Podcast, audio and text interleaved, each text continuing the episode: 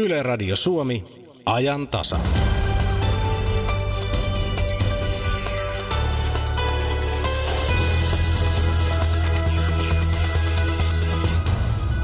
Ajokortin hankkiminen on uudistumassa, kun uusi ajokorttilaki tulee voimaan heinäkuun alussa. Mitä uudistuksista ajatellaan Autoliitossa ja autokouluissa? Sitä selvitetään ajantasan alkupuolella. Kysymme myös, onko kauppasota uhkaamassa maailmantaloutta ja luottamusta kansainväliseen talouteen, puhumattakaan Suomen talouskasvusta. Kasarikatsauksessa palaamme aikaan, jolloin Suomi sai ensimmäiset naispappinsa ja puhumme myös nukkumisesta ja kysymme, kannattaako lomalla nukkua niin kauan kuin unta riittää.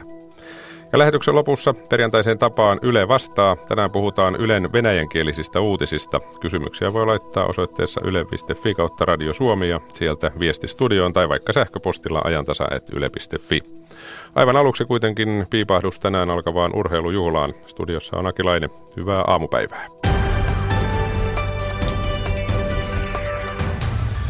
Pyeongchangin talviparalympialaisten avajaisia juhlitaan tänään. Lähetys avajaisista alkaa itse asiassa Yle TV kahdessa vajaan kolmen tunnin kuluttua. Meillä on nyt yhteys kisapaikalle. Pyeongchangissa on Yle Urheilun Riikka Smolander Slotte. Riikka, hyvää iltapäivää. Oikein hyvää huomenta ja tänne iltapäivää. Miltä siellä kisapaikoilla näyttää? Onko kaikki valmista juhlaan? Kaikki on aika lailla valmis olympialaisten jäljiltä. Kisapaikat ovat ihan hyvässä kunnossa, mutta ihan pientä hakua vielä on kaikessa systeemeissä ja miksi se on nauhoissa ja muissa, että homma saadaan rullaamaan. Ja tuo pieni lumikaos, joka yllätti talvikisat tuossa pari päivää sitten ja vielä eilenkin sateli lunta, se on tuonut vähän omia haasteitaan, mutta kyllä muuten näyttää siltä, että kisatapahtumat saadaan ihan mallikkaasti huomenna alkuun. Niin, kerro vähän enemmän siitä säästä. Silloin olympialaisten ensimmäisellä viikolla yksi sun toinen huomasi, että aika kylmää oli ja tuuli. Miten tuo tuuli ja muu nyt tällä hetkellä lunta tosiaan on tullut? Sää on tosiaankin muuttunut ihan totaalisesti, että kun tänne tultiin, niin todellakin pari päivää satoi oikein reippaastikin lunta ja sitä on nyt oikein paljonkin tuossa pihamaalla kaunis luminen maisema. On tällä hetkellä juuri tarkistin, niin on tuommoinen miinus kaksi astetta, mutta aika vetistä, mutta sää on edelleen muuttumassa. Nyt on tullut vettä reippaasti eilen ja tänäänkin vielä vähän ja ensi keskiviikoksi on luvattu jopa plus 15 ihan tänne vuorillekin, joten todella lämpimissä olosuhteissa näitä kisatapahtumia saadaan tällä kertaa käydä, joten se olympiakisoista ostettu paksu toppatakki, se jää nyt kyllä tuonne matkalaukkuun. Niin, olit tosiaan paikalla myöskin olympialaisissa. Nyt ei tietysti paralympialaiset, nämä eivät ole vielä alkaneetkaan, mutta olet siellä paikalla ollut ja käynyt katsomassa eri puolilla. Miten sinä vertailisit koko luokkia näiden tapahtumien välillä? Miten paljon isompi tapahtuma se olympialaiset on? On paljon isompi tapahtuma. Aika hiljaista täällä kylillä on, jos nyt hirveän vilkasta ei ollut olympiakisojen aikaan. Talvikisat on kyllä kesäkisoihin verrattuna paljon pienemmän mittaluokan tapahtuma, mutta aika hiljasta on tällä hetkellä. Pikkuhiljaa väkeä alkaa valua tänne kisapaikoille, mutta kun tuossa kylillä ajelee, niin saa kyllä olla ihan rauhassa, mutta kyllä varmasti kisapaikoille toivottavasti löytää sitä yleisöä sitten enemmänkin ehkä kuin jopa olympiakisoissa paikalle. Yleensä paralympiatapahtumissa on hyvin yleisö ja mukava tunnelma. Toivotaan, että niin olisi nytkin. Sinä olet Riikka tietysti ollut Suomen joukkueen parissa tiiviisti. Suomella on 13 urheilijajoukkue näissä kisoissa. Mitä sieltä on odotettavissa ja miten ne tavoitteet on aseteltu?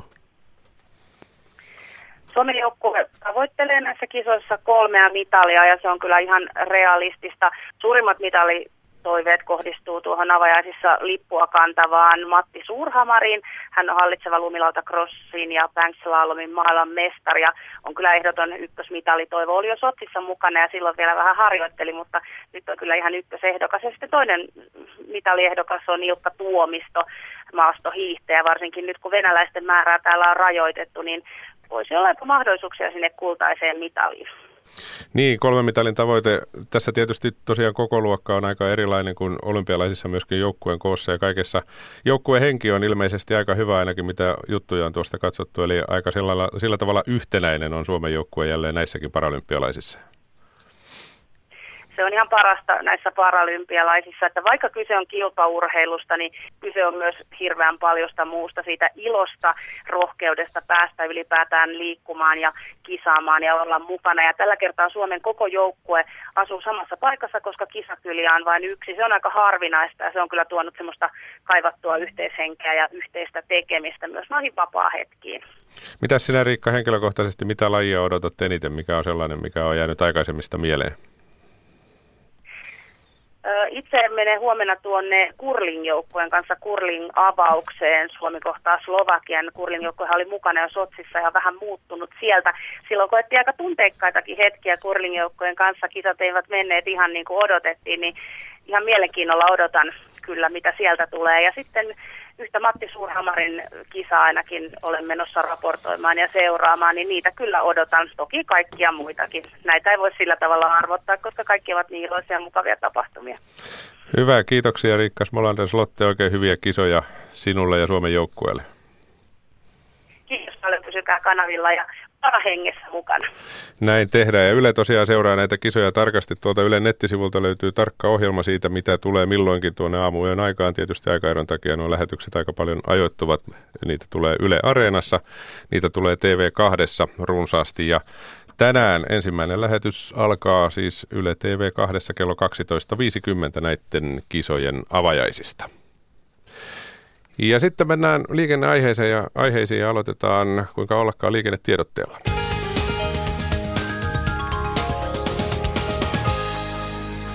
Tie 1, Lohja, liikennetiedote onnettomuudesta. Toinen ajorata suljettu liikenteeltä. Tapahtumapaikalla on käytössä kiertotie. Haittaa ajosuunnassa Helsinki ja kiertotie on tie 110. Siis tie 1 välillä Helsinki-Turku Lohjalla. Tarkempi paikka Orosmäen tunneli. Toinen ajorata suljettu liikenteeltä tapahtumapaikalla käytössä kiertotie. Haittaa ajosuunnassa Helsinki ja kiertotie on tie 110. Kello on yhdeksän minuuttia yli kymmenen ajan tasaa kuuntelette ja seuraavaksi puhutaan tosiaan liikenneasioista. Eduskuntahan on uudistamassa ajokorttilakia. Ja niin kuin aika usein monessa uudistuksessa, ainakin puhette mukaan tavoitteena ovat selkeyttäminen ja kehittäminen, mutta mitä ne nyt käytännössä tarkoittavat ja mihin suuntaan mennään. Tästä keskustelemassa Autokoululiiton puheenjohtaja Jarmo Jokilampi, tervetuloa. Kiitoksia. Ja Autoliiton toimitusjohtaja Pasi Nieminen, tervetuloa. Kiitos. Tuota noin varmasti suuri osa kuuntelijoista on kuullut sen, että uudistetaan ja ajokortin hankkiminen muuttuu, mutta omien etupiirien näkökulmasta, mitkä ovat ne suurimmat muutokset? Miten sen avaisitte sellaiselle, joka ei tiedä muuta kuin, että jotain uudistetaan? No, no tietysti voi sanoa, että tässä uudistuksessa on paljon hyviä, hyviä puolia. Semmoinen tarpeeton sääntely kevenee ja valinnanvapaus lisääntyy entisestään. Eikä huonoja asioita on tietysti se, että esimerkiksi vaikka teoriatunnit tulee, tulee vähenemään, koska just teoriatunneilla, on ne sitten virtuaalisesti tai, tai livenä, niin voidaan käsitellä näitä ajamisen riskejä, kuten päihteitä, sosiaalisia tekijöitä – ja ehkä, ehkä myöskin se, mikä on vähän vaiheessa kuljettajatutkinnon kehittäminen, niin se on jäänyt valitettavasti hyvin vähäiseksi. Ja, ja tota, tietysti nämä tulokset nähdään, nähdään ehkä parin vuoden päästä, että mitä, mitä tämä sitten tarkoittaa, mutta paljon hyvää, mutta paljon siinä olisi vielä, vielä parannettavaa. Ja ennen kaikkea kuljettajan tutkintoa pitäisi voimakkaasti kehittää, ja se on, se on hyvin vaiheessa tällä hetkellä. Se oli Autokoululiiton näkemys. Mitä Autoliitto, Pasi Nieminen? No meidän näkemyksessä tässä on hyvin paljon hyviä elementtejä, ja tässä mennään niin kuin – koulutuksen osalta siihen maailmaan, missä me muussakin koulutuksessa on mennyt ammatillisessa koulutuksessa, että painotetaan tätä tutkintopainotteisuutta ja jatkossa sitten ihmiset voi enemmänkin päättää, että, että minkälaista opetusta he juuri tarvitsevat. Että jos joku hallitsee teorian ja, ja, ja, ja ajaminen tuntuu hankalammalta, niin voisi ottaa enemmän niitä ajotunteja tai sitten voi ottaa – ottaa sitten enemmän teoriaa ja se, että teoriaahan pystyy tänä päivänä harjoittelemaan hyvin monissa paikoissa, että, että tämmöisiä uusia oppimisympäristöjä on, on, on niin kuin verkko täynnä, että, että, että sieltä kyllä niin kuin löytyy nämä, nämä teoria alkeet ja, ja, ja liikennesääntöjen opetteleminen, niin, niin tähän tuo tämmöisiä vaihtoehtoja. Siinähän on hyvä se, että myös 16-vuotiaana voi nyt sitten aloittaa jo ajoharjoittelun ja, ja, ja, ja, ja se, se antaa tietysti myöskin mahdollisuuksia siihen, että tätä ajokokemusta ennen sitä itsenäistä ajamista sitten, sitten lisääntyy. Mm. Tavallista kansalaista kiinnostaa tietysti hinta ja tavoitteena on helpottaa ja halventaa ajokortin saantia. Toteutuuko tämä? No sieltähän lähtee tämä ajokortin monivaiheisuus, joka on ollut aika hankala ja, ja, ja suhteellisen kallis järjestelmä, paljon kalliimpi kuin mitä se oli alun perin pois. Niin, niin, niin, mutta sitähän ei voi sanoa, että kenellä se helpottuu ja kenellä ei, koska nythän on monia kuljettajia, joilla nämä nykyiset tunnitkaan eivät riitä että tässä annetaan vähän semmoista väärää kuvaa, että se, että minimimäärät tulee tietylle tasolle, niin sehän ei suinkaan tarkoita sitä, että, että kaikki sillä keinolla sen ajokortin saa joku on, jollakin on ajokokemusta, on ajanut monta vuotta mopoautolla esimerkiksi ja, ja kaikki on sujunut hyvin ja niin, niin, niin oletus on, että, että se ajamisen tietyt perusteet on hallinnassa ja, ja silloin voi mennä ehkä vähemmillä ajotunneilla ja, ja, tai muuten on se auton hallinta olemassa. Tai sitten nämä teoriaa, että kyllähän se lähtökohta kai on se, että jos on tuo liikenteessä jollain ajoneuvolla aikaisemmin liikkunut, niin liikennesäännöt mm. pitäisi osata. Miten autokoulujen näkökulmasta? No tietysti Autokoululiitolla ja autokoulu, meillähän on ollut käytössä tämmöinen kokeilumalli jo toista vuotta, tämmöinen kymppimalli, jossa on tuotu digitalisaatiota voimakkaasti siihen, siihen mukaan ja lähtökohtaisesti silloin puolitettu jo ajokortin suorittamisen kustannukset ja sillä on selkeästi osoitettu, että aiemmisen opetteluun voidaan tuoda paljon tämmöisiä digitaalisia seurantajärjestelmiä, jotka antaa reaaliaikaista palautetta. Se on myöskin osoittanut sen, että, että aiemmin opettelu pelkästään ajamalla on varsin vanha-aikainen menetelmä ja se on myöskin tietysti ympäristöä rasittava tapa ja, ja tota, siinä mielessä on hyvä, kun tekniikka kehittyy, niin, niin tulee mahdollisuuksia ja, ja tietysti niille, kenellä just todellakin se vaikka se mopoauto kortti on siellä pohjalla, niin ne varmaan pärjää pienemmillä määrillä, mutta mutta totta kai siinä pitää niin kuin ymmärtää, että kaikille pienet määrät ei riitä. Hmm. Tämä tietysti Jarmo kuulostaa siltä autokoulujen näkökulmasta, jos hinta halpenee, että bisnes huononee. Onko se liian yksioikoinen päätelmä? No ehkä se, ehkä se on, koska niin kuin sanoin, että ei, ei se sinänsä tarkoita sitä, että kun tuodaan digitaalisia menetelmiä tähän, tähän mukaan, niin tulee vaan uusia, uusia metodeja siihen. Että kyllähän ajamista edelleenkin tarvii aika pitkää pitkään harjoitella ja opetella sinänsä. Ja, ja tietysti tosiasia on se, että meillä on hyvin vanha autokanta Suomessa. Että tänään kun ostetaan auto, niin sillä laitetaan 20 vuoden päästä. Ja kyllä sinne vielä pitkän aikaa niin jonkun pitää käydä läpi sitä, että miten tuolla liikenteessä pärjätään. Ja, ja tietysti täytyy muistaa myöskin se, että että ajamissa viime kädessä niin, niin se tärkein tekijä on se kuljettaja siinä ratin ja penkin välissä, että se, se ratkaisee näissäkin olosuhteissa, mitä tuolla tällä hetkellä on, niin se, se ratkaisee, että sitten ei mikään muu tekniikka hoida, hoida niin kuin täysin kohdalle. Mm. No tästä kun pitää oikein luntata, että menet numerot oikein, nykyisin kolmivaiheinen ja vähintään 48 teoria- ja ajotuntia edellyttävä ajokortti korvattaisiin opetukselle, jossa olisi neljän tunnin alkuteoria, kahdeksan tunnin riski- ja ajo-olosuhdekoulutus ja vähintään 10 tunnin ajo-opetus. Pasi Nieminen, riittääkö tämä? Se voi riittää jollekin, mutta eihän se riitä kaikille. Kuka sitä vastaa sitten, että jos ei riitä? Tämä tutkintohan mittaa sitä, että miten osataan. Että meillähän on niin kuin ammatillisessa koulutuksessakin tänä päivänä, niin sehän on aivan sama, että opetteletko sä ne asiat itse vai käytkö sä siellä opetuksessa vai, vai mistä. Ja sitten on se ammattitutkinto ja siinä tutkinnossa katsotaan, että pärjääkö vai eikö pärjää. Että, että se on, se on niin kuin, että tämähän ei ole mikään kauhean radikaali uudistus. Jos me katsotaan esimerkiksi Ruotsia, niin, niin, niin ruotsalaiset on hyvin pärjännyt tällä. Sieltä tulee paljon parempia kuljettajia kuin meiltä ja ruotsalaiset on muutenkin tässä turvallisuusajattelussa edellä meitä. Että, että siinä mielessä en olisi kauhean huolissani tästä, tästä asiasta. Mitäs Jarmo?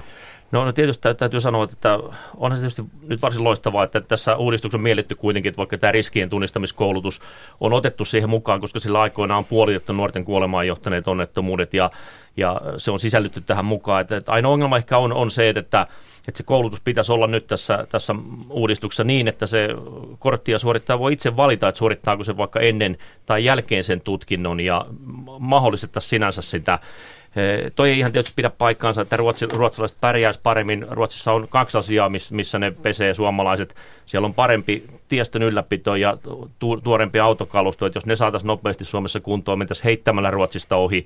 Tällä hetkellä Ruotsissa katsotaan sitä mallia, mikä meillä on nyt käytössä, käytössä ja jopa pohditaan sitä, että pitäisikö tiettyjä menetelmiä ottaa ottaa käyttöön. Me ei tarvitse hävetä sitä työtä, mitä nuorten kanssa on tehty. Siinä me pärjätään loistavasti, vaikka kokonaisliikenneturvallisuus ei ehkä pärjätäkään. Pasi Autoliitto julkaisi ensimmäinen päivä kuluvaa kuuta tiedotteet, että ajokorttilaki on vesittymässä poliinpako ja lakisääteisen ajorataharjoittelun takia. Näinkö jyrkästi siinä on käymässä? No kyllä me nähdään, että tämä, tämä poliin pakko tässä kun tämä ajo-opettaminen, ajoharjoitteluhan on keskeinen osa, että vaikka kävisi autokoulussa, niin 16-vuotiaana, jos sen jälkeen vanhempien kanssa harjoittelee, niin vaaditaan tällaisia polkimia asennettavaksi sinne autoon. Missään muualla maailmassa ei ole niin huonoja vanhempia ja oppilaita, että tämmöisiä polkimia tarvittaisiin. Että tämä, tämä niin kuin tavallaan rajoittaa sitä tarjolla olevien ajoneuvojen määrää perheissä ja, ja, ja tota, vähentää sitä ajamisen harjoittelua. Ja, ja ruotsalaiset ajattelee juuri näin, että, että, että jos tämmöinen poliin vaaditaan, niin se vähentää sitä ajamisen harjoittelua, ja ajamisen harjoittelu on tärkeämpi kuin se yksittäisissä tilanteissa sen polkimen olemassaolo. Kokonaisturvallisuus ruotsalaisen turvallisuusajattelun mukaan paranee, jos polinta ei vaadita. Että he on niin kuin edellä tässä ajattelussa, mitä me ollaan. Et me ajatellaan vähän sille takaperosesti, että, että, että, että jos vaaditaan kaikki mahdolliset turvallisuusvarusteet, niin silloin ei ehkä mitään tapahdu. Mutta siitä tulee sitten se kallis lopputulos ja, ja, ja lopputulema voi ollakin toista kuin mitä ollaan tavallaan tavoiteltu turvallisuudenkin näkökulmasta. Jarmo lienee vähän eri linjoilla vai onko? No, no joo, kyllähän ehdottomasti se opetuspolin pitää siellä autossa, autossa olla. Että ajatus ilman jarrupolinta niin tarkoittaa sitä, että liikenteeseen tulee sellaisia jarruttomia autoja, joita ei hätätilanteessa voida pysäyttää. Ja jos tämä Ruotsi otetaan esimerkiksi, niin Ruotsissa keskimäärin kuolee yksi vuodessa ja loukkaantuu vakavasti noin 20 sen takia, että siellä ei ole tätä opetuspolinta. Et ilman jarrupolinta liikkuminen niin se on merkittävä riski kevyelle liikenteelle ja jos puhutaan kustannuksista, niin opetuspolin käytettynä maksaa noin 40 euroa. Et meidän mielestä se on kyllä hyvin nimellinen kustannus, että, että ei, ei tällä kyllä mitään säästetä, mutta kyllä turvallisuus nimenomaan kevyen liikenteen suhteen niin, niin pysyy hyvällä tasolla ja mun mielestä se yksikin kuolema on johtanut vahinko sen takia, että ei sitä autoa voida pysäyttää, niin se on liikaa ja, ja tota, 40 euroa on pieni summa siitä. Nyt sen verran kommentoisin tähän, että Ruotsissa tätä asiaahan nyt pitää katsoa vähän toisesta näkökulmasta, kun 90 prosenttia 10 miljoonasesta kansasta suorittaa opetusluvalla ajokorttia, niin on selvää, että siellä tapahtuu kolareita, mutta semmoista tutkimusta Ruotsissakaan ei ole, että olisiko täällä polkimilla estetty tämä onnettomuudet, ja sen takia Ruotsissa tätä polinta ei vaadita, että kyllä ne ruotsalaiset myöskin osaa ihan arvioida ja ajatella tätä asiaa niin kuin turvallisuuden näkökulmasta. No, tämä on selvää, että tästä on eri syistä eri näkemyksiä, mutta miten tämä ajorataharjoittelu, siitä pakollisena piti luopua ja nyt se saattaa kuitenkin jäädä pykäliin. Tästäkin ilmeisesti näkemykset ovat vähän erisuuntaiset. No varmasti on joo. Että tota, Autoliitto. No me nähdään ensin. sitä, että nämä meidän radat on kyllä jäänyt ihan hirveästi jälkeen siitä, minkälaisia niitä tänä päivänä pitäisi olla. Että, että nykyaikaiset autot on varusteltu hyvillä turvallisuusvarusteilla ja, ja, ja pitäisi nimenomaan päästä harjoittelemaan niiden, niiden niin kuin tavallaan käytössä ollessa niitä tilanteita. Ja meillä on hirveän erilaiset radat eri puolilla. Ne liukkaudet on toteutettu eri tavoilla. Niiden ratojen saatavuus ympäri Suomea on erilainen. Nämä väistö ja, ja muut alueet on niin pieniä, että semmoisilla nopeuksilla ei päästä tänä päivänä enää harjoittelemaan, että päästä semmoiseen aitoon aitoon esimerkiksi ajoneuvon hallinnan menettämiseen liittyvään, liittyviin tilanteisiin, että, että joko meidän pitäisi tehdä niin kuin massiiviset investoinnit näihin ratoihin, mikä sekin on erittäin hankalaa johtuen juuri siitä, että yhä vähemmän ajokortteja suoritetaan ja, ja, ja, ja tuolla maaseudulla, missä etäisyydet on pitkiä, niin ne ratojen saavutettavuus menee niin hankalaksi, että se ei ole mahdollista, mahdollista että, että tämä aika on tavallaan ajanut tämän, tämän mallin ohi tässä muodossa, kun se nykyään toteutuu. Jarmo Jokilampi, onko näin? No täytyy, täytyy sanoa, että tämä Autoliiton tiedote, niin, niin sehän ei ollut, ollut itse asiassa tältä vuosituhannelta, että sisältää useita asiatiedottaa virheellisiä väittämiä. Että, että on tietysti toivottavaa, että Autoliittokin päivittäisi tietonsa ajantasalle ennen kuin, ennen kuin tällaista tietoa lähdetään, lähdetään julkisesti mikä kertomaan. Siellä, mikä siellä ei ole no esimerkiksi ajoratoja ja opetussisältöjä on uudistettu ja kehitetty voimakkaasti viimeisen kymmenen vuoden aikana. Että tästä löytyy esimerkkejä, lähdetään katsoa täältä niin Vantaa, Riihimäki, Nokia, Jyväskylä, Oulu, kuka tahansa voi käydä katsoa, että minkälainen on nykyaikainen ratakeskus sähköautoineen ja turvallisuustaloineen. Ja siellä on myöskin näitä pintoja muutettu todella paljon, että siellä voidaan vaihdella ihan tuommoista lumista tiestä jäiseen tienpintaan ja, ja tietysti myöskin, että voidaan tehdä se ympärivuotisesti ja tosiasia on kuitenkin se, että silloin kun nämä on tullut aikoinaan, niin siinä meni, meni se 5-6 vuotta, niin nuorten kuolemaan johtaneet vahingot saatiin puolitettua. Parempia lääkkeitä ei koko Euroopasta löydy ja ja sen takia niin tietysti, jos parempia lääkkeitä löytyisi, niin totta ihmeessä, mutta kyllähän se huolestuttavaa, jos meillä ensi syksynä on tuhansia uusia kuljettajia tuolla opettelemassa ensimmäistä liukasta keliä tuolla yleisessä liikenteessä noissa olosuhteissa, niin kyllä siellä jalankulkijat, lapset ja vanhukset on aika aika ihmeissään sen jälkeen. Jarmo, anteeksi Pasi vielä lyhyesti. Niin, mä en, en nyt me täytyy muistaa, että meillä on kaikkien liikenneturvallisuus on puolittunut, että me ollaan niin kuin saavutettu kaikilla alueilla hyvää kehitystä ja siinä mielessä en näkisi, että, että tämä, tämä, tämä nykyinen malli on yksin siinä. Mä uskon, että nämä virkamiehet, jotka on tätä valmistellut, niin ovat tehneet aika perusteellisen pohdinnan tästä turvallisuusnäkökulmastakin näiden asioiden suhteen ja siihen tämä varmaan tämä esityskin on perustunut. Ja lopullinen tulos nähdään sitten, kun laki astuu voimaan. Kiitoksia keskustelusta. Molempien näkemykset tulivat varmasti aika hyvin esille. Otetaan hyväksi lopuksi tähän kaksi liikennetiedotetta. Kiitoksia. Tie 8 Närpiö. Liikennetiedotetilanne on muuttunut. Yksi ajokaista suljettu liikenteeltä onnettomuuspaikan pelastus- ja raivaustyöt käynnissä haittaa molempiin suuntiin. Ja tarkempi paikka paikasta Brandbeck 8,2 kilometriä, vaikutusalue 7,5 kilometriä suuntaan Närpiön tiehaara ja siis tiellä 8. Ja tie 1 Lohja. Orosmäen tunneli, onnettomuus. Yksi ajokaista on suljettu liikenteeltä, haittaa ajosuunnassa Helsinki.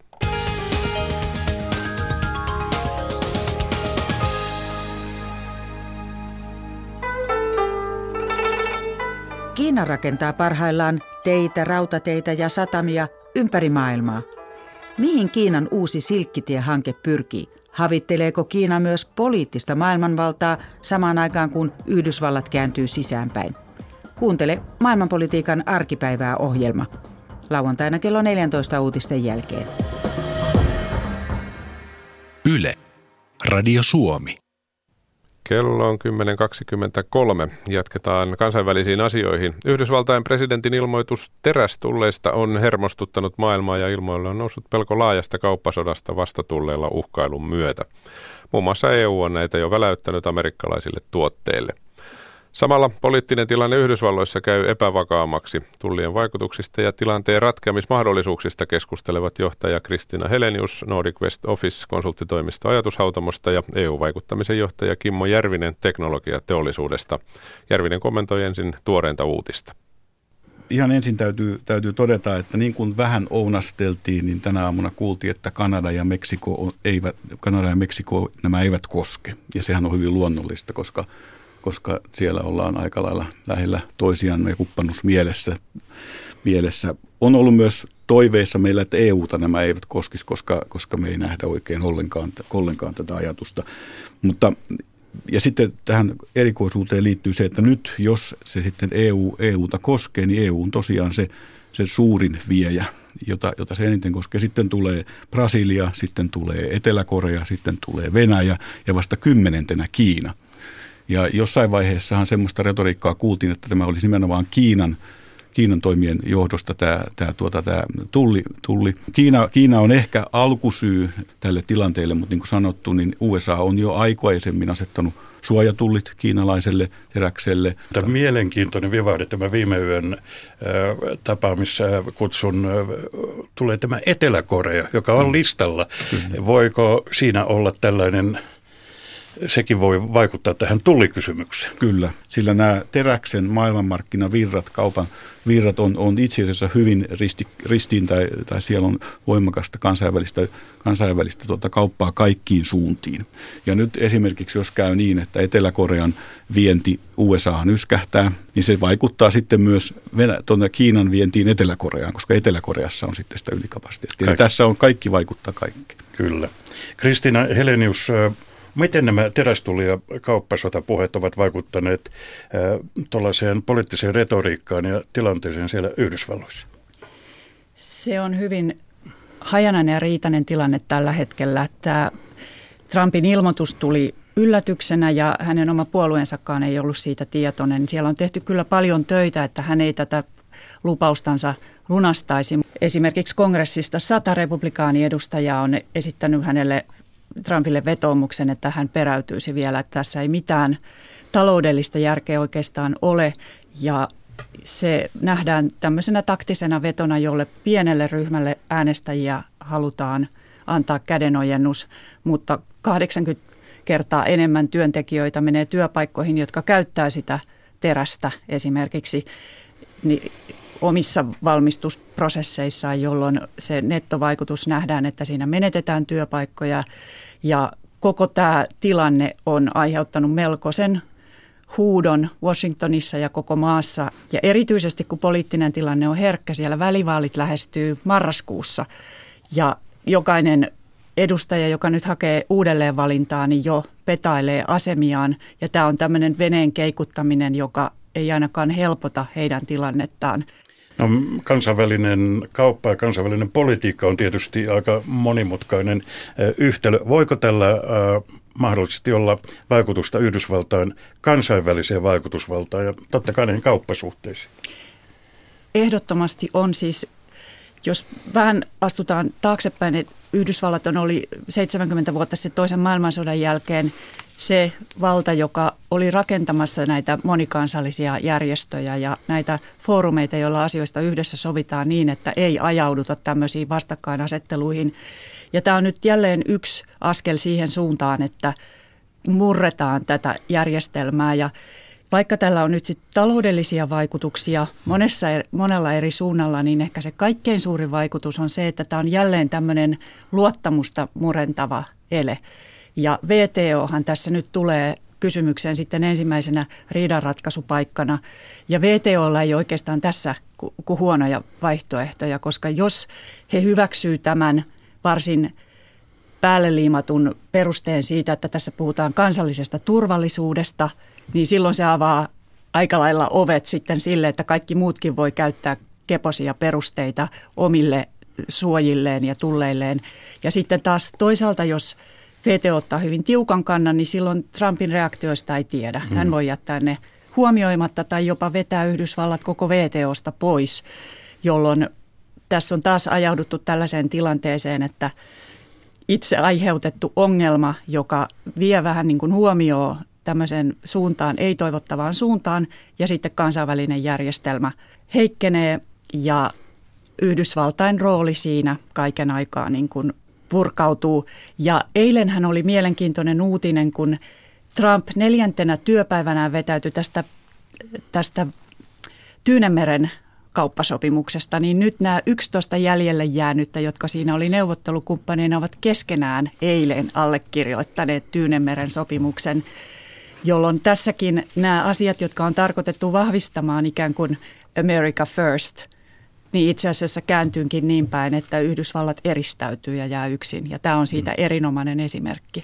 Otetaan, jatketaan tältä studiosta ihan kohta. Me otetaan ää, nyt puhelimeen Aalto-yliopiston taloustieteen professori Pertti Haaparanta. No Trump, kuten tässä on ää, mainittu jo, on perustellut tulle ja muun muassa kansallisella turvallisuudella.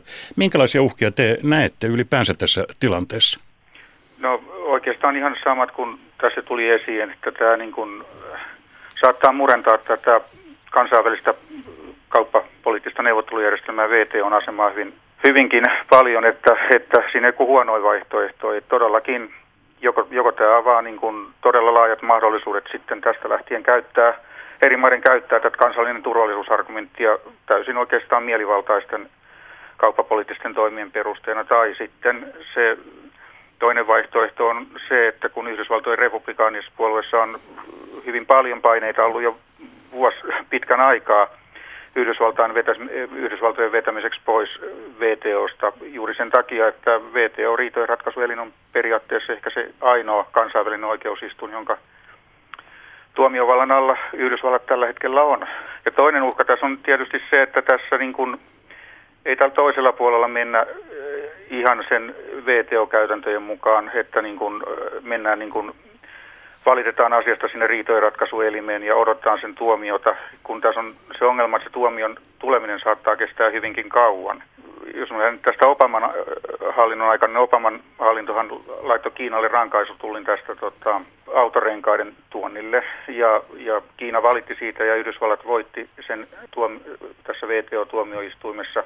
Sen jälkeen Kiina asensi tällaisen polkumyyntisakon yhdysvaltalaiselle kananlihalle, jonka markkinat tota, sitten todellakin supistu Kiinassa.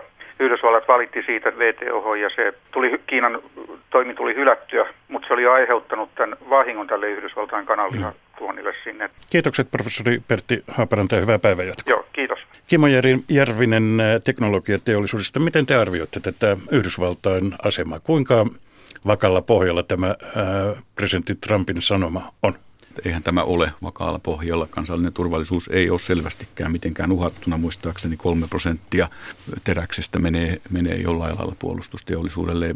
Se perussyyhän tässä on kuitenkin se, että, että Amerikka – ja varmaan Trump haluaa näyttää, että jotakin hän pystyy tekemään. Se on varmaan ilman muuta lähtökohta. Toinen on fakta siitä, että e, e, amerikkalainen terästeollisuus on heikossa kantimissa. Siellä on käyttöasteet hyvin alhaiset, 72 prosenttia, ja sitten se teollisuus ei ole pystynyt uusiutumaan sillä lailla, kun, kun esimerkiksi vaikka Kiinan teollisuus uusiutuu. Loppujen lopuksi tämä kostautuu amerikkalaiselle kuluttajalle, koska teräksen hinta nousee, ja he ei ehkä välttämättä edes saa kaikkia ne tärkeitä teräslaatuja, joita esimerkiksi Suomesta viedään sinne, jotka on tämmöisiä erikoisteräyksiä. Ja sitä kautta sitten heidän oman teollisuutensa jatkojalostusmahdollisuudet heikkeneet. Eli voiko sitten konkreettisesti täsmentää, mitä tämä Suomelle voisi merkitä? No Suomellehan, Suomellehan suorat vaikutukset ei ole valtavan suuret, mutta se, missä tässä, tässä tulee ne isot vaikutukset, on EUn kautta. Koska EUn isot teräsvalmistajamaat, Saksa, Saksa Italia, UKkin, vie aika merkittäviä määriä. 5 miljoonaa tonnia muistaakseni on koko vienti. Ja, ja tota, siitä on arvioitu tuolla Euroferissa – eli Euroopan terästeollisuuden keskusjärjestystä, että noin puolet saattaa leikkautua. Tämä varmasti aiheuttaa sitten näitä muita reaktioita, koska tulee tämmöinen keinotekoinen muutos siihen niihin virtoihin, niin silloin niitä reaktioita tapahtuu monella lailla ja joudutaan tekemään tämmöisiä säätöjä. Esimerkiksi tämä Yhdysvaltain asettama tulli koskee pelkästään raaka-ainetta, niin silloin saatetaan esimerkiksi jalostaa pitemmälle tuotteita, jolloin silloin se tavallaan siinäkin kääntyy Yhdysvaltoja itseään vastaan, että niin, kannattaa mm. tuoda mm. vain valmiita tuotteita tai jalostettuja tuotteita ja näin, että tässä on Katsos tätä melkein mistä vinkkelistä tahansa, niin tämä on vaan sekasotkua Huono, huonoon suuntaan. Niin. Onko EUlla tarvittaessa riittävästi pelimerkkejä? Sen ehkä näemme sitten, miten tässä käy. Kyllähän tässä nyt niin monta muuttuvaa osaa vielä on ilmassa, että miten tässä nyt sitten reagoidaan ja lähdetäänkö VTO-reittiä vai vetoako EU tähän omaan turvalliseen, turvallisuuteensa ja, ja näin, että millä argumenteilla.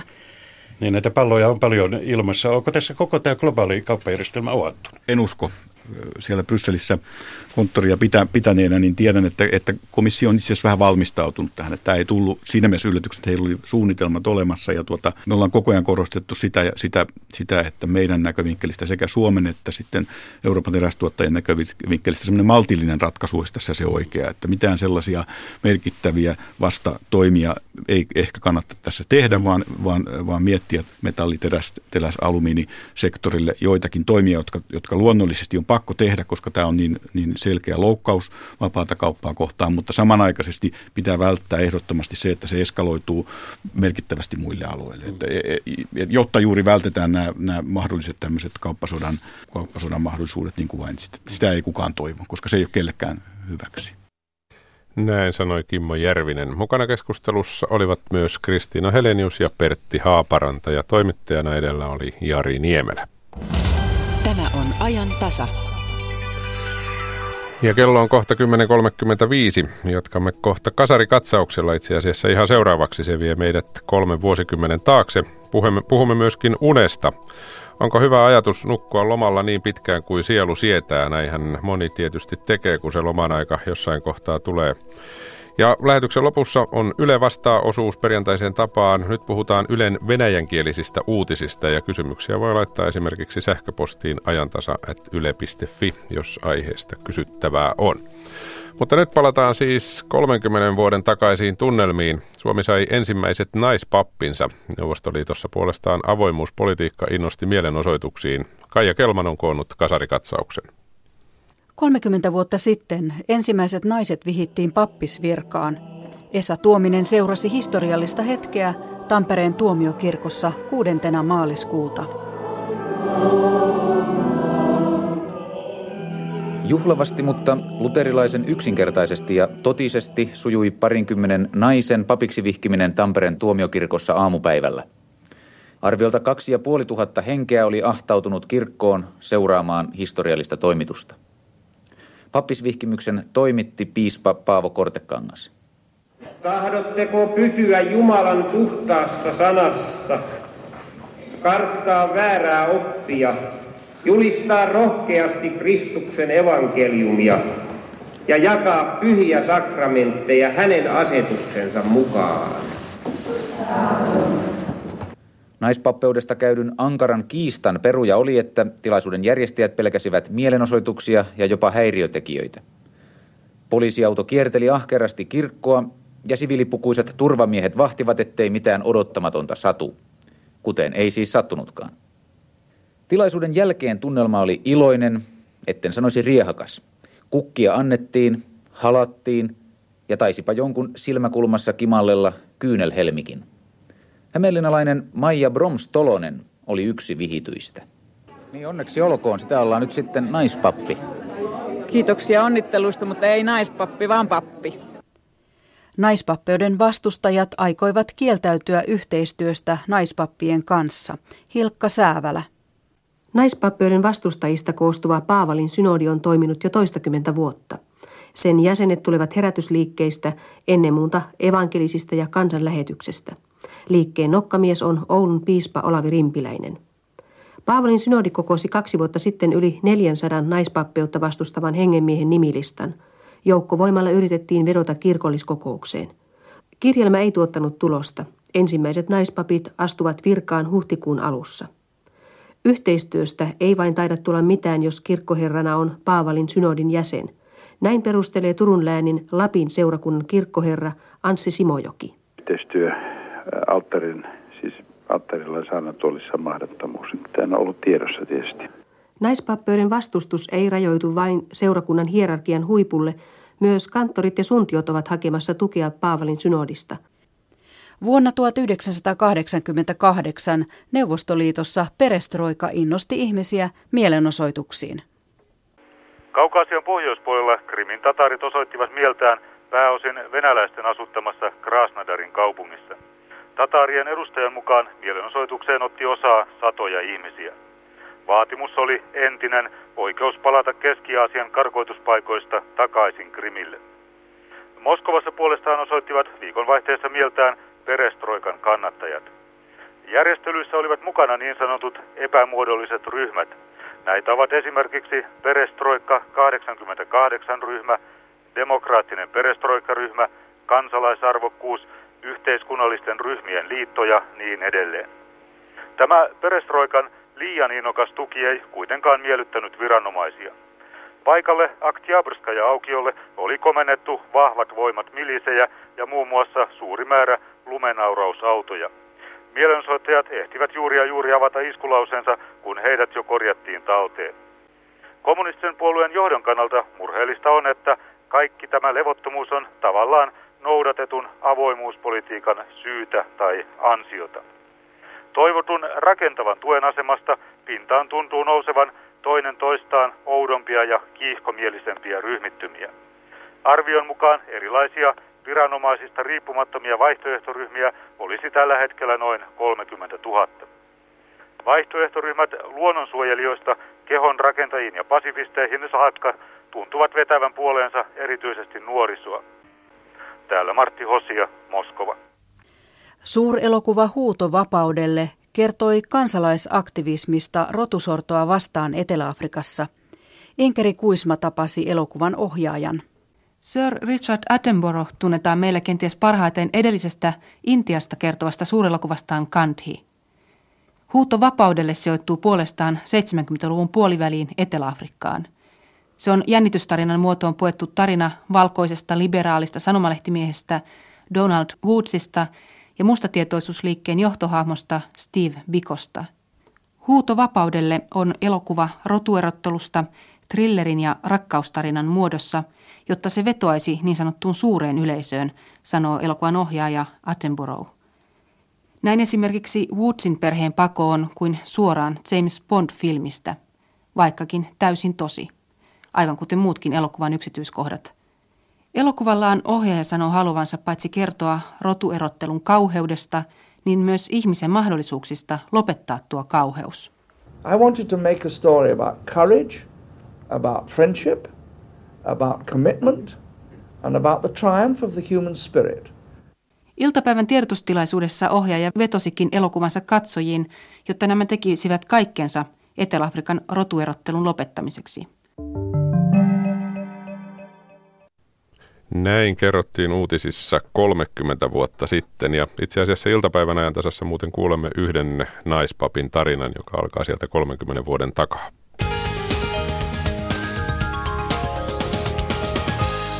Liikennetiedotetie yksi välillä Helsinki-Turku-Lohjalla. Tarkempi paikka Orosmäen tunneli. Siellä on tilanne nyt ohi. Eli tiellä yksi Orosmäen tunnelissa tilanne on ohi.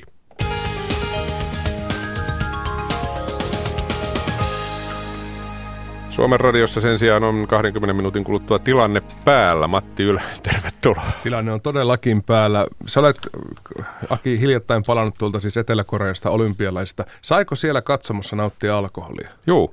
No niin, ja kohta Suomi Näin, siirtyy, isot pojat kertovat. Suomi siirtyy Etelä-Korean aikaan, sillä uuden alkoholilain myötä sekin on mahdollista. Ja tiettävästi nyt ensimmäinen ää, tapahtuma, jossa tullaan alkoholia urheilukatsomossa nauttimaan, on viikonloppuna Pandyliikan finaaliottelu. Siellä siis tota Lappeenrannassa pelataan Suomen mestaruudesta ja siellä on nopeutetussa käsittelyssä saatu paikallisesta aluehallintavirastosta lupaa nyt sitten osa katsomosta valjastaa anniskelualueeksi. Tästä tulee niin monta ajatusta mieleen ja yhtään niistä en uskalla nyt tähän kohtaan sanoa. Ei se haittaa. Lisäksi Suomen radiossa puhutaan myös Hevistä. Uusi kotimainen elokuva Hevi Reissu saa tänään ensi iltansa ja sitä on viety, vie, vie, viedään myös maailmalle. Me kuullaan muun muassa jo edesmenneen Sentenset yhtyeen rumpalia Vesa Rantaa, joka kertoo, että minkälaista se oikeasti oli. Ja toki myös elokuvan näyttelijät kertoo, että minkälainen leffa on kyseessä. Ja kyllä me varmaan vähän kuunnellaankin heviä. Se kuuluu asiaan. Hyvä. Suomen radio kello 11.02. Matti Ylönen, Maria Jyrkäs. Tämä on ajan tasa. Ajan tasassa jatketaan uniasioilla. Mitenkäs se on, kannattaako lomalla valvoa niin pitkään kuin huvittaa ja sitten nukkua niin paljon kuin sielu sietää? Unihoitaja Anne Huotoniemi vastaa tähän kysymykseen ja hänen mukaansa asia ei ole ihan yksioikoinen.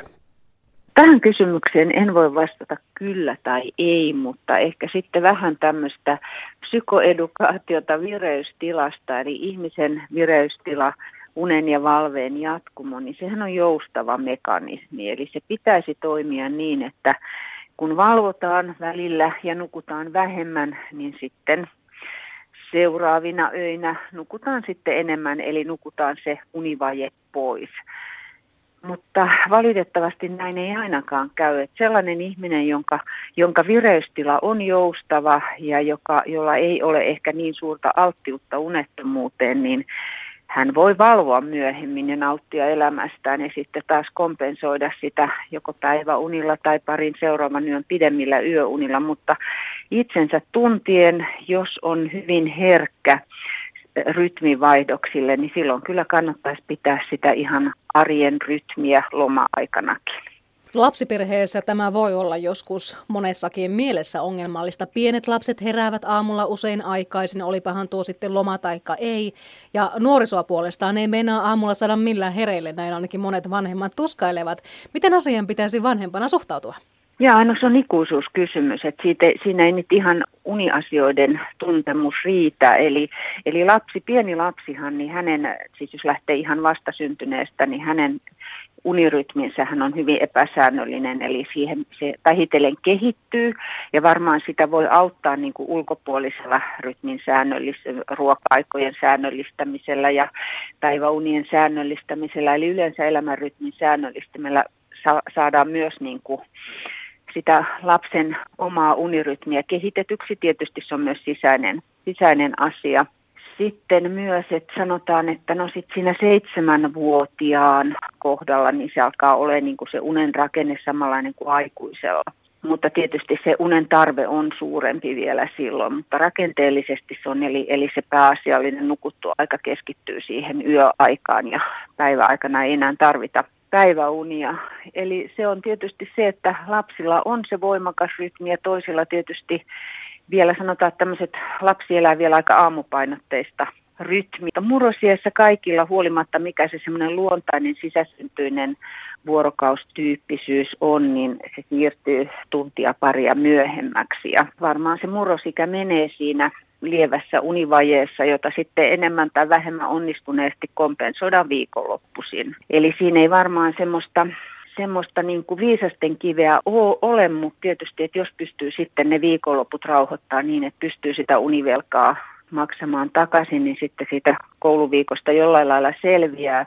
mutta ainahan se sitten helposti lähtee lipsumaan, että kun se rytmi lähtee viemään il- iltaisin menee myöhäisemmäksi ja sitten siihen tulee paljon muita komponentteja, ei vaan se, niin kuin se sukukypsyys, joka aiheuttaa tämän vuorokausirytmin muuttumisen tai myöhästymisen, unirytmin hieman myöhästymisen, niin siinä on sitten paljon tämä sosiaalisuus, joka on vielä tukemassa ja myöhäistämässä nuorilla tätä nukkumista. Että sanotaan, että siinä 21 ikävuoteen mennessä se rytmi on sitten palautunut semmoiseksi kuin se on. Jos lomaviikko nukutaan ja valvotaan miten sattuu ja päivän muutkin rytmit ovat loma-asennossa useamman päivän ajan, niin mitenkäs lomaviikon jälkeen saadaan homma taas haltuun nukkumisen osalta? No kyllä se on se paras, että ainakin varmaan jo harjoittelee pari, pari kolmiakin yötä, riippuen vähän itsensä tuntien, että miten helposti, että silloin kun on se joustava se unirytmi ja, ja, ja pystyy, niin silloin ehkä ei tarvitse kuin yhden yön tai lauantaina tai sun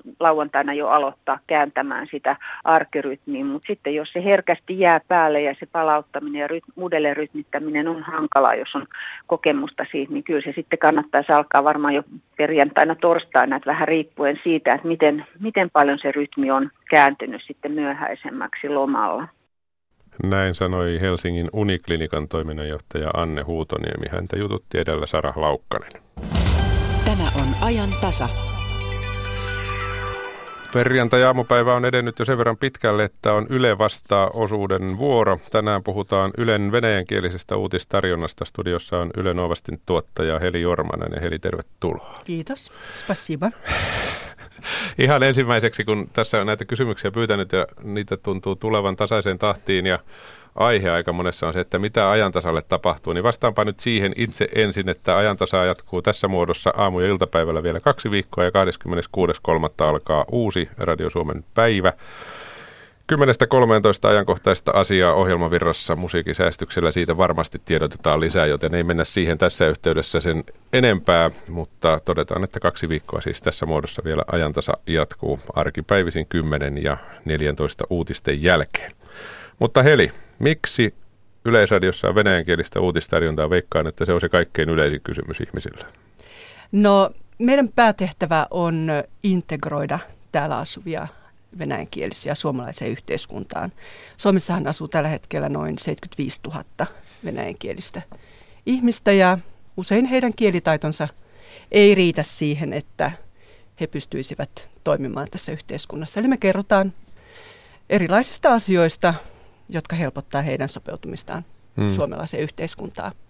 Ja sitten se toinen puoli on se, että totta kai meidän tehtävä on kertoa oikeaa tietoa Suomesta, jota luetaan ja kuunnellaan ja katsotaan myös tuolla Venäjällä ja venäjänkielisessä maailmassa. Niin onko teidän yleisönne on varmaan pääsääntöisesti Suomessa asuvia venäläisiä vai onko siellä paljon esimerkiksi opiskelijoita, venäjänkielen opiskelijoita mukana? No tuota pääsääntöisesti kyllä meidän yleisö on täällä Suomessa, että meillä on esimerkiksi tämmöisiä lukuja, että Novostin nettisivuilla käy kuukaudessa noin 70 000 ihmistä ja jos ottaa huomioon, että Suomessa on 75 000 venäjän kielistä, niin se on tietysti ihan hyvä luku.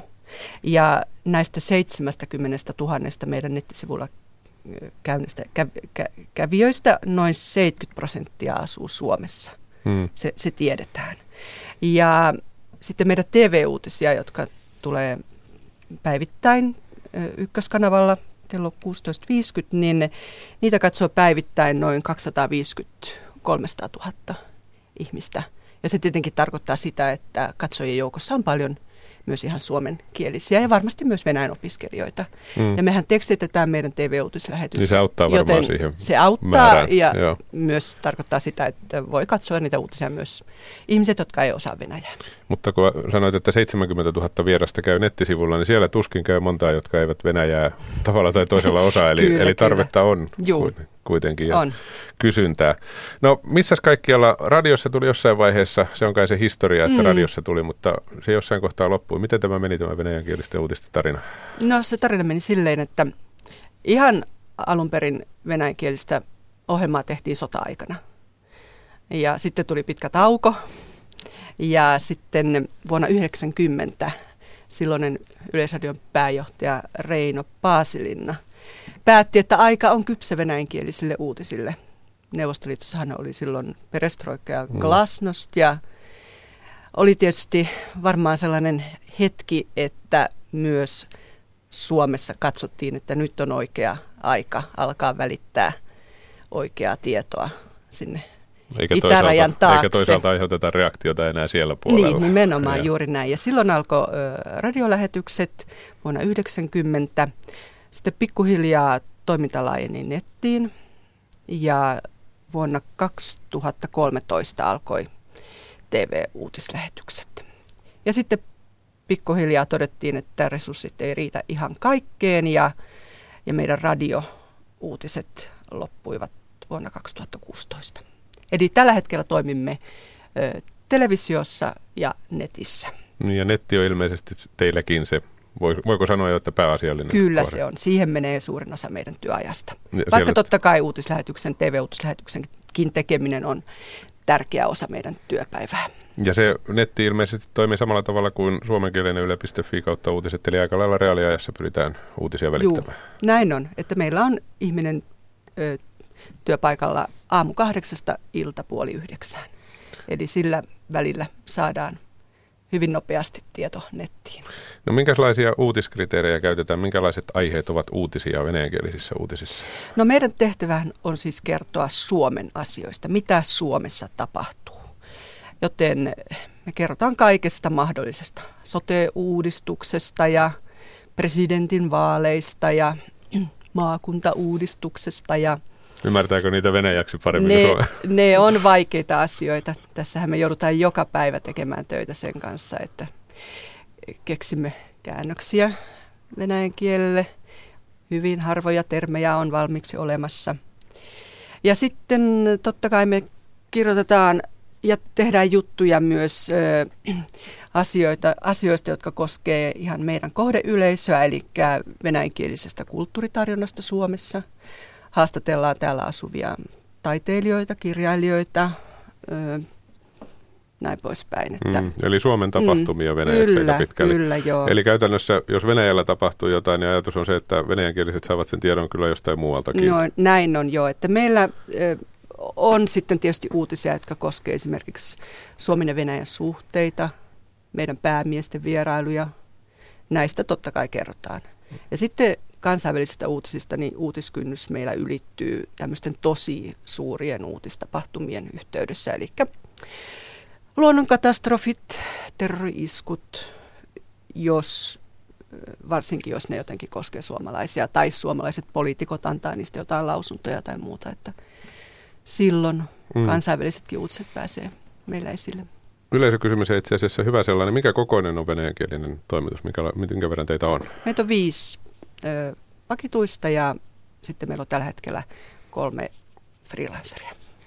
Ja kaikki tekevät kaikkea tietysti näin pienessä porukassa. No melkein kaikkea, että kun mä olen esimerkiksi suomenkielinen äidinkieleltä, niin, niin minä en tee TV-uutisia. Mä mm. siellä tekstityspuolella sitten niin. vastaa siitä. Mutta meillä äidinkieliset on äänessä. Ne, joiden äidinkieli on suomi. Mm. Meillä on nyt toimituksessa sanotaan näin, töissä tällainen Suomessa kasvanut äidinkieleltä venäläisten sukupolvi, jotka on käynyt suomalaiset koulut ja korkeakoulut ja joilla on tasavahva Suomi ja Venäjä. Niinpä.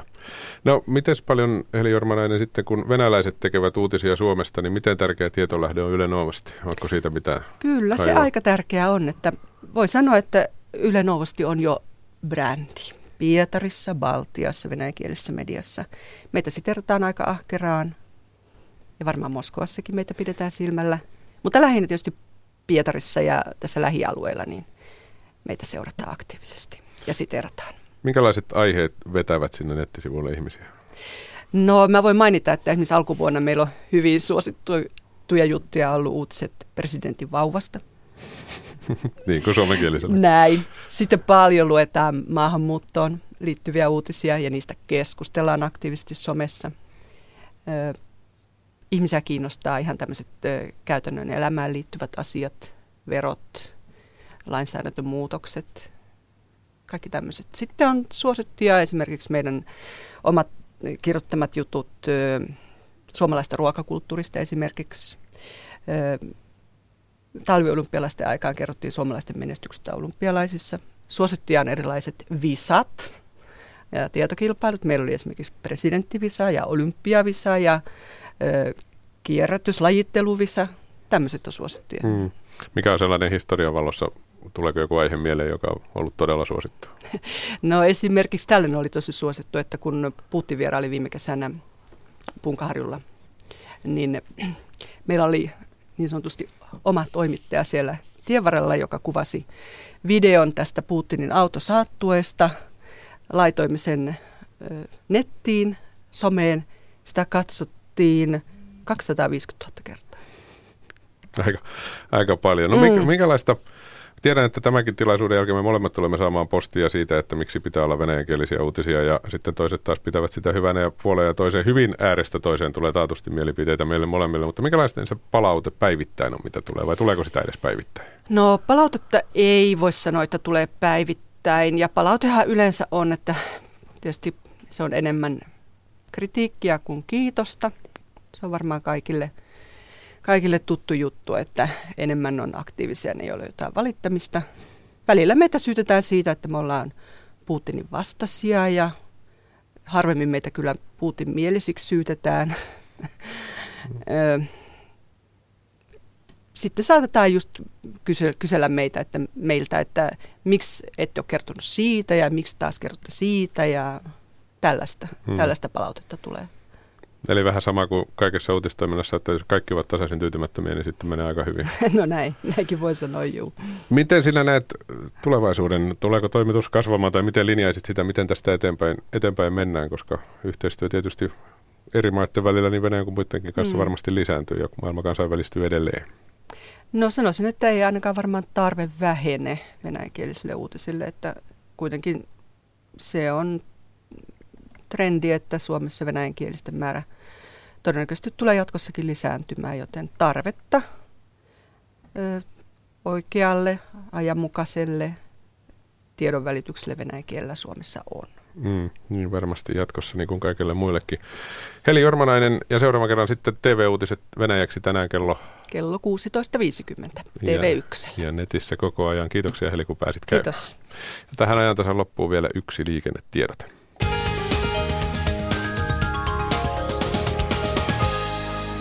Tie 8 Närpiö, liikennetiedotetilanne ohi. Liikenne sujuu normaalisti. Siis tie 8 välillä Pori-Vaasa Närpiössä Brambekestä 8,2 kilometriä suuntaan Närpiön tiehaara tilanne on ohi. Liikenne sujuu normaalisti.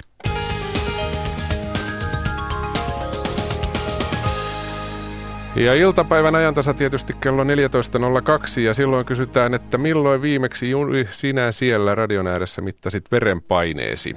Ja olisiko syytä mitata, vaikka tuntuisi ihan terveeltä se olo, niin voi olla, että tarvetta sellaiseen olisi ennen kuin tulee yllätyksiä. Radiomies on tuore dokumentti, joka kertoo yhden tarinan siitä, mitä voi käydä, jos verenpaineasioista ei pidetä huolta ja siitä sen ohjaaja Minna Dafton kertoo tuossa iltapäivän ajantasassa. Ja iltapäivällä puhutaan muun muassa myöskin varha- varhaiskasvatuksesta ja mennään metsätöihin ja kuullaan 30 vuotta sitten papiksi vihityn naisen tarina. Mutta nyt kello tulee 11. Radio Suomessa jatketaan uutisilla ja sitten Suomen radio.